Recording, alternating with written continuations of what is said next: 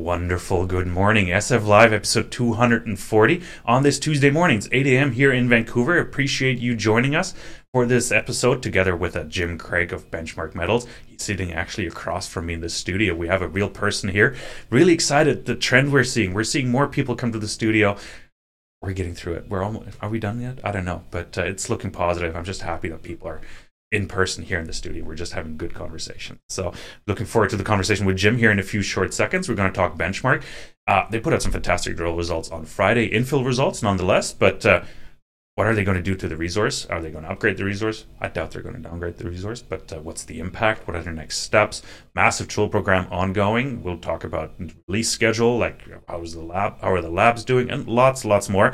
Uh, if you want to, you can use the chat and put your uh, questions in there for Jim as well. If I see them, um, I'll definitely try to ask them and fit them into the conversation. So make sure to use that. We are doing this live. That's the whole purpose of that. So you can look the CEO straight in the eye. When I once I change the camera angle, I can already see him right there, and um, you can hear it straight from him. So there's no hiding. It's it is live. It's not pre-recorded. So just real quick, quick reminder: follow us on YouTube, follow us on Twitter, hit that like button. It really helps with the algorithm. It's much appreciated. Follow us, of course. Turn on that bell notification. It is much appreciated. Now, let me switch over to my guest. And uh, Jim, it is great to see you. Thanks for joining me here in the studio at like 8 a.m. this morning. A pleasure to be here, Kai. Thank you. Yeah, it's great. Like I've been saying just now, it's it's so nice to have more people come into the studio and do this face to face. There's one of the reasons we have this studio here in Vancouver. So I appreciate the effort you made this morning. Yeah, nothing beats interaction with a, a real person. It doesn't. And uh, you've been in a bit early this morning, so we had a great chance to chat as well. Yeah. It's just yeah, like, I don't have to whisper it. It's just so much better. Agreed. Yeah. So, um, Jim, first time on SF Live, and uh, why don't you give us a quick 30, 60 second rundown on Benchmark, and then we'll dive into some more details. Benchmark Metals is a gold and silver advanced explorer in northern British Columbia, Canada. So we're in a tier one road accessible jurisdiction. Uh, proven and prolific. Uh, there are many large miners and advanced explorers around us. But we're at a point now where we have an established large gold and silver resource. Uh, we published last year approximately 3 million ounces of 1.6 grams in three open pitable areas that are located close to one another. And after drilling um, upwards of near 100,000 meters, uh, we're on the verge of an updated resource that will move well above that 3 million ounce uh, total number. So we're moving towards a development story, engineering, and um, a production decision. So this story's moved very quickly over the course of four years. Fantastic. We're going to get into the nitty gritty of the timeline as well, because production decision that's a big one. Uh, just to, how, how, far is that away? So we have um, an updated resource in March timeframe. Yeah. That'll be followed by a preliminary economic analysis, like yeah. likely April. Yeah. Uh, but the, the real meat and bones to the story will be in a feasibility study. And I, w- I would uh, anticipate that in 10 to 12 months. Um, and so that's all the work that's being performed now through 2022 supports the feasibility study. Fantastic. All right, so we, we jumped ahead. It's like we, we, we gave the hook already, but let's yeah. backfill what you sure. just said a bit. Lots, and, uh, lots to tell on all of it. Exactly. Yeah. Let, us jump back and t- talk about the beginnings of the company as well. It's a bit of the history. Uh, how much have you drilled so far on the project, and uh, tell us a bit about the development of the project so far. So total drilling that Benchmarks performed is is uh, nearing about 150,000 meters total, but we also um, accepted or had historical data from previous exploration and production from over 30 years ago.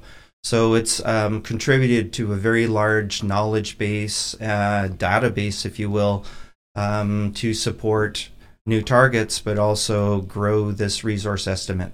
Fantastic. Okay, so growing the resource estimate. Um, no, let, us step back. I don't want to talk exploration just yet. Sure, that's that's the next yeah. step. Uh, let's let's talk capital structure. I think first, um, it, it is a big item. You have uh, forty million dollars in cash, working yes. capital. Yep. I'm assuming it's mostly cash. A lot of it flow through. Um, I'd say thir- approximately 30 million flow through and 10 million in hard dollars, and that's Canadian dollars, of course. And that was through a um, a bought deal financing in December. Fantastic. So you just filled up the coffers there. But on flow through, you have to spend that by the end of this year. Is that correct? That's so you have right. to spend 30 million this year. That's right, and that is our budget for 2022 towards feasibility is 30 million dollars. Fantastic. All right, we're going to break that down in a second. We're going to stay on the cap structure real quick. Give me a bit of an overview, like shares outstanding, but also like shareholders, who's involved, who owns how much. Sure. So, we're approximately 200 million shares outstanding. Um, we've, through the course of two years, inserted some strong institutional and fund support. Um, we have the likes of uh, Franklin Templeton, uh, Merck Capital, um, some of Sprott Capital Fund as well. Um, I'm missing um, one more in there. Was it? Did I mention Franklin? VanEck. Uh, VanEck. I, you. I, I just Yeah. have that pres- Yeah, the very- presentation very open here, so that's sheet. um, and we have some corporate ownership in the company now. So Yamana Gold participated in the December financing, and that provided um, some real validity not only to the project but to management moving ahead um, to a mining endeavor. So it- it's good to have um, participation from Yamana, and ultimately, perhaps um, they're a suitor for us. But uh, you know, it's going to take some time for them to understand and uh, dissect the story a bit more. Okay, since you opened that Pandora's box, I think I wanted to circle back to Yamana, but you just opened it. So I get, um, they also invested in Ascot. Yes. Uh, so how far away and like regionally, like how does that all fit together? Like, what can you maybe speculate a bit on their plans and what the idea might be behind that? Well, I think Yamana's, um, you know, they've got about five operations um, in North and South America, and they tend to focus on tier one jurisdictions that have low geopolitical risk. Um, and you can certainly see that with, um, you know, mining endeavors in Canada, uh, but also Chile and Brazil. And um, they've certainly stepped up to focus in British Columbia um, simply because uh, one, you can permit a mine in this area of, of Canada. Um, there's tax advantages to working in Canada. There's no geopolitical risk, and um, you know, much like Ascot, um, we are road accessible. You can drive your vehicle directly to site. Um, so they're they're focused on endeavors that can go into production quickly uh, without any um, roadblocks, so to speak. Yeah, pretty straightforward, to be honest. Yeah. Okay, that makes sense. Um, yeah, I've been watching that uh, the investments from Yamana in both your companies. I'm really curious what the end goal is there because they've done that before, where they dip their toe in and then just take over at a certain point before you probably make a fatal flawed or fatal decision in the right. in the process, right? Uh, Yeah, like look- sign a term sheet on financing probably that they wouldn't like or something. Yeah, I, I think they have a two part focus. One, they have funds um, that they realize they can earn some um, potential or income on. Yeah. And so they invest in, you know, top tier assets that they believe in. And then after that, they they review and dive into your data, and then it's uh, you know all of their investments. I think for the bulk of them, they're all possible candidates for a takeover. Um, but the first step is it passes the litmus test to become an investment. Dip the toe in first. That's right. If that all fits together. Yeah. Um, while we're still on capital structure, sort of, let, let's uh, bring up the elephant in the room. You mentioned Sprott. Um, he he personally sold down his position. I think he's out of the transaction. Is there any? Do you have any more color on that for us?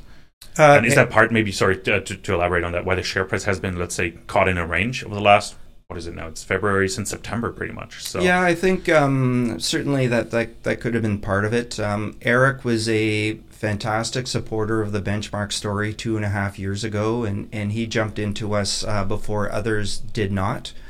And he certainly helped uh, with a large amount of capital to advance this project to this multi-million ounce asset.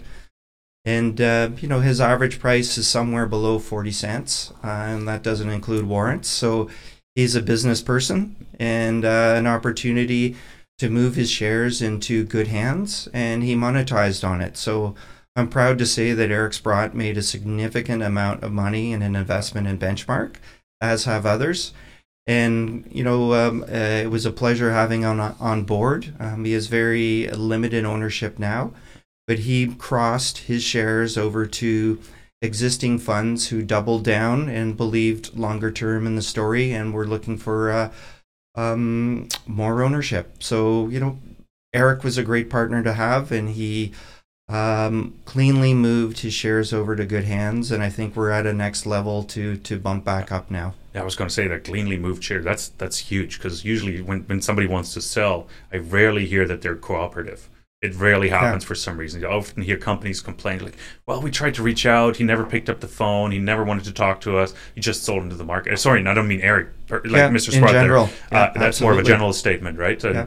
and that that's good to see that they the shares moved into like solid hands that actually wanted to own them and not just traders and flippers, right? Yeah, that's um, right. You mentioned warrants real quick. One point, like there's one no, there's actually 37 million warrants outstanding, but 1.9 million of them are at a dollar. Do you see them still coming in? Do you see are they maybe one of the reasons why the share price has been stuck at like a buck 12 recently? Well, I'd say I think over the last um, 10 days we've probably traded um, very close to 10 million shares. Um, so we're we're chewing through volume, which is a good sign to help us lift to a next level.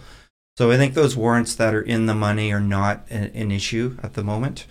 Um, the bulk of all the warrants we have, um, about 17 million, I believe, are priced at a, uh, just above a dollar sixty. Uh, so that's an opportunity for the company to bring in more capital as the value increases. Uh, but I think the the headwinds that we had with warrants are now removed, and uh, we have some enormous milestones and drill results still to come. And I think we'll we'll vault ahead very quickly to 52 week highs. Okay, let, us let's jump ahead then. Let's talk about how you're going to spend the 40 million that you have in the bank. Thirty sure. million budget this year. You want to break down that budget for us, and then we can talk project itself and. Sure. So it is a 30 million Canadian that we're planning on through 2022. And um, to mention that 30 million, there are already two drill rigs turning at our site. Uh, this is the first time we've had a winter drill program. So this all goes to speak to that road accessible nature. We can work year round here. Can I jump in? So, did you set up a camp uh, on site, like fully ex- yeah, yeah? Camp? We have a winterized camp, and um, you know our background with our group is we've worked in the Arctic before, so um, we're not in the Arctic this time, but. Yeah. Uh, you know, our, our geologists and our crew are, are quite weathered and uh, they're used to working in the colder temperatures. Um, but certainly, with two drill rigs going, we're fully winterized and operational and um, they're actually drilling some of the de- best production numbers we've seen, even compared to summer right now. So quite impressive. Well, now you open that door. Now we got to walk through it. Of course, yeah. well, some of the best numbers you've seen: um, 13 meters of 23.7 grams uh, and and 212 grams of silver uh, within a broader zone of 101 gra- 101 meters of 4.68 that is a good that's a good result. How does that fit together? And uh, how do these those those were infill holds um, but how do they fit in with the resource that you put out in 2021 and uh, what do you expect to happen with the next upgrade? So update? the bulk of the drilling we completed in 2021 was going towards filling in gaps in the resource uh, where the modelers didn't have the confidence um, to bring in some of these voids. And so this gap type drilling is providing some real rewards. Um, you know, as you mentioned, 102 meters of 5.8 grams gold equivalent, so gold and silver, started from surface. So this gap um, has, you know, not only provided an extremely long intercept from surface, but it's also increased the grade in that sub area. So the expansion drilling is doing several things uh, expansion and infill, that is. It's increasing the tonnage of gold and silver. Um, the deposits are expanding. There's no question. We see drilling um, that is going beyond the bounds of our $1,600 pit shells. And so the pit shells are expanding uh, on strike and to depth. And we certainly expect a much bigger number in the updated resource to come. Yeah. Maybe getting ahead of myself here, but since you mentioned the updated resource, what do you think some of the KPIs are going to be, um, or some of the indicators that you'll be using in the in the resource update? Are you going to use the same, let's say, U.S. dollar price uh, per ounce of gold and silver uh, from then in 2021? Are you going higher, or lower? Can, can you give us some ideas there? Yeah, most um, companies tend to use a three-year trailing average, um, just because it gives um, you know more of a sense of confidence on the real price. Um, so I would anticipate the price to be around the sixteen hundred dollar level. There might be an opportunity for us to to bump it up a bit a bit higher, and um, in that case, uh, it also allows us to encapsulate more gold and silver. Uh, but regardless, um, you know, sixteen hundred dollar gold is a safe number, um, especially when uh, gold's trading at about eighteen fifty today. Yeah. Um, Okay, let, let me jump in there. Maybe let's let's get a bit of a discussion going here. It's uh, I, I've seen Barrick put out their reserve up, update actually February 10th. I think they put out a press release with their resource and reserve update, Mhm. and they stuck with twelve hundred dollars gold Mhm. per ounce, and they still have sixty nine million ounces. Yeah. Right. Um, you, you're looking at 16, 1600 plus maybe. Uh, put that in some context. Just uh, like trying to why, why not stick with twelve hundred, or do you think Barrick is actually wrong sticking to twelve hundred? That's No. why it's like me in a discussion. Curious to see your Yeah, view, view I, on that. I, I think it's a it, there's a different um, there's a different pillar um, between explorer or or developers and producers. Uh, the producers tend to, to like to use lower numbers um, because they're already in production, um, but it it helps uh, illustrate that they have um, you know in Barrick's case, uh, in general they're um, one of the lower cost producers overall. Uh, it depends on the operation. And so um, using it, it just shows that they are profitable even using a lower gold number. So, you know, it, I I think it gives the investor a better sense of confidence. Um, if gold that goes does go down, look, they're producing some rosy uh, net income Yeah. numbers. Um, but on the exploration side, when your goal is to work towards engineering and economics and you're building out large resources, uh, well, you want to show the potential for um, a multi, um, you know, I guess the word is a, a world class endeavor. Yeah. And um, for us using $1,600 gold, the mine isn't going to be built tomorrow. Yeah. So we have a bit of a, a leadway, uh, which allows us to use a higher price. You know, we're probably looking at, um, roughly speaking, four years to production, uh, maybe upwards of five years. And so that allows five years for the gold price to increase. So Yeah. there's two different levels of, um, you For- know, for- metrics. Oh, for sure, and you'll have a sensitivity table in your in your uh, feasibility study as well, or PEA to that degree as well, so everybody can use their own price and throw their metrics around and cutoff grades and whatever you want to do, right? That's So- right, and that's the key: the price sensitivity curve or the matrix that we show, and um, I think that will um, be a bit of an eye opener Yeah. for most. Yeah, Interesting. Okay, I don't want to go down too far into that rabbit hole, so because we Yeah. could spend hours talking about Barrick's acquisition strategies and M and A strategies, right? Yeah. Um, talking about that, but um, we we talked about your drill results, and one question that came up, obviously, as a vigilant and diligent market observer, I see you putting out your press releases on Friday afternoons. Mhm. I, I got asked since I have you here, like, what's the rationale behind that? Like, you do it after market. Sure. So, so, so part of the the strategy there is, you know, no no one's ever been able to tell or, or give a succinct statistical number when the best day is to put out a press release. And quite often, you don't have a choice of when the days um, uh, put out because uh, you're sitting on confidential information that's got to be um, distributed. Um, but on the Friday release, um, we're of the opinion that um, investors nowadays take more time to review their investment decisions.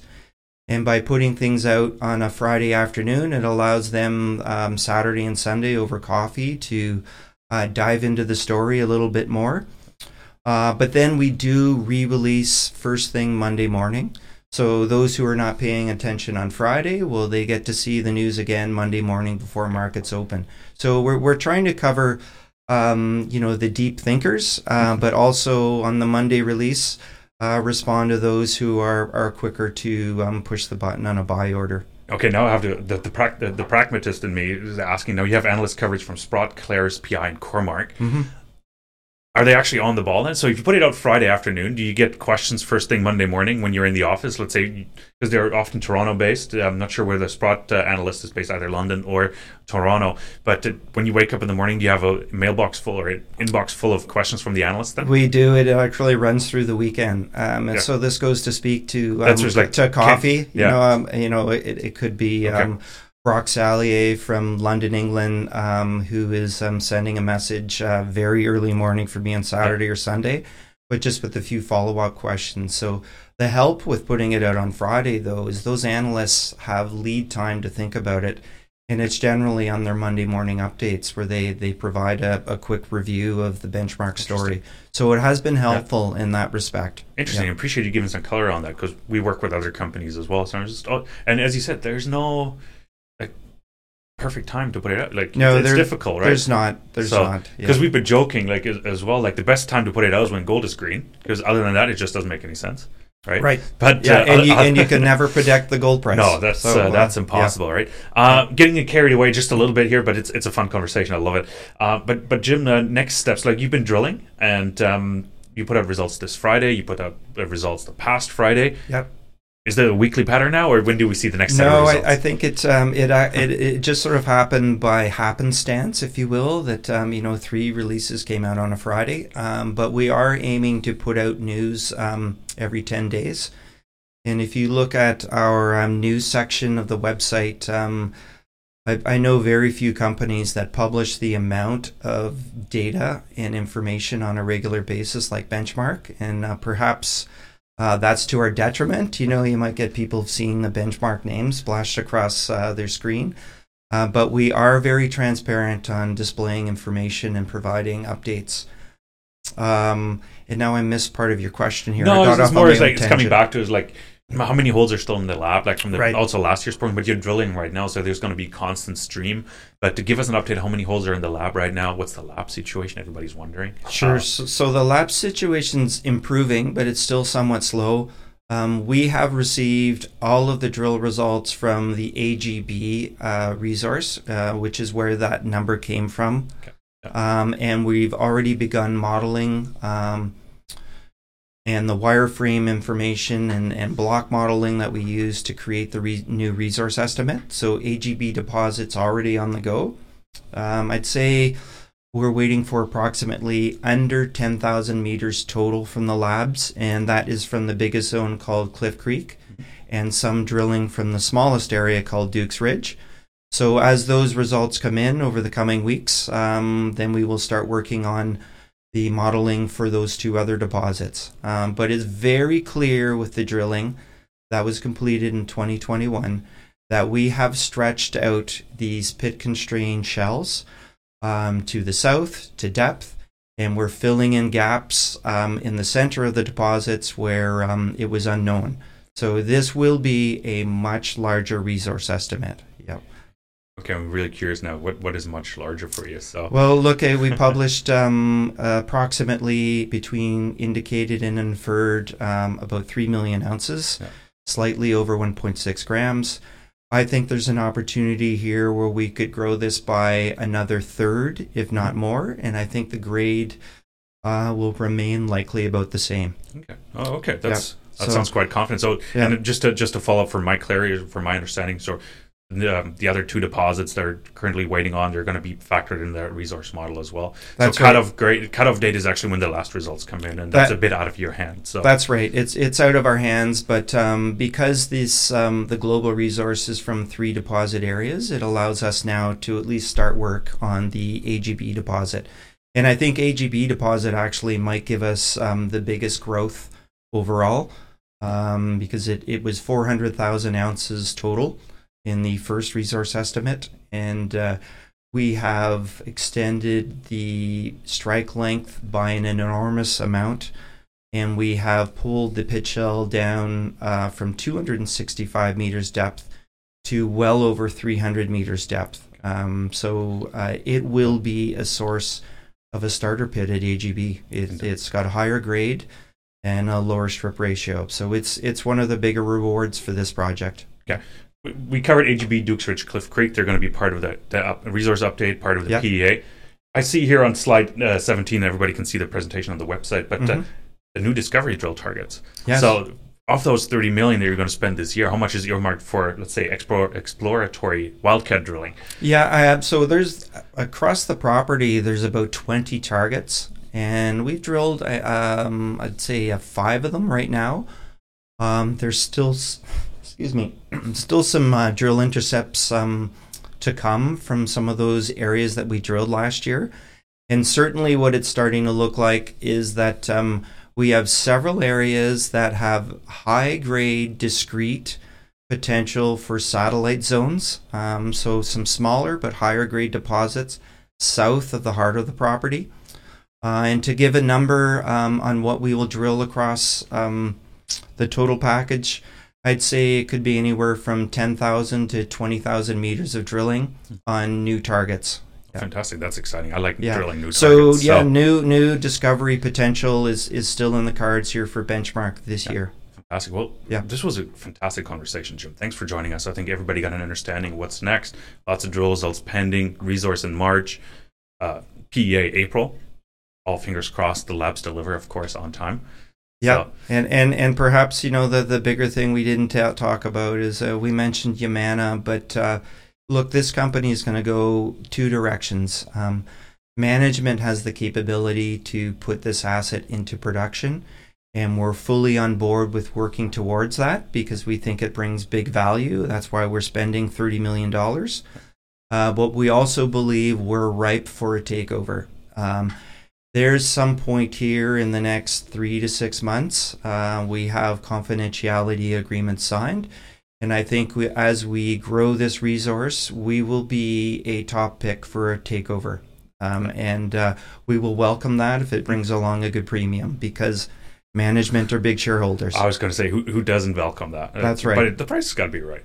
Yes, so that, at a buck fifteen, nobody wants to see a takeover. So. That's right, and that's why all this drilling and milestones we have over the next uh, three to six months should bring the value of benchmark much higher. So don't forget us when, when that happens. So I want you to come back on SF Live and talk about it. I'd like to do that. Yes. Fantastic. Jim, yeah. really appreciate it. Thanks for coming to the studio. It was great having you sitting in front of me and having that conversation. Uh, so a pleasure. Thank you, Kai. Fantastic. Everybody else, thank you so much for joining us. SF Live episode 240 with uh, Jim Craig. He's president of Benchmark Metals. And uh, you heard it from him. Lots of news happening. Spending $30 million this year. Definitely one of the bigger programs uh, in Canada for sure and to follow us on YouTube, follow us on Twitter, hit that like button. It really helps with the algorithm. It's much appreciated, and we'll be back with more live content very, very soon. Thanks so much for joining us.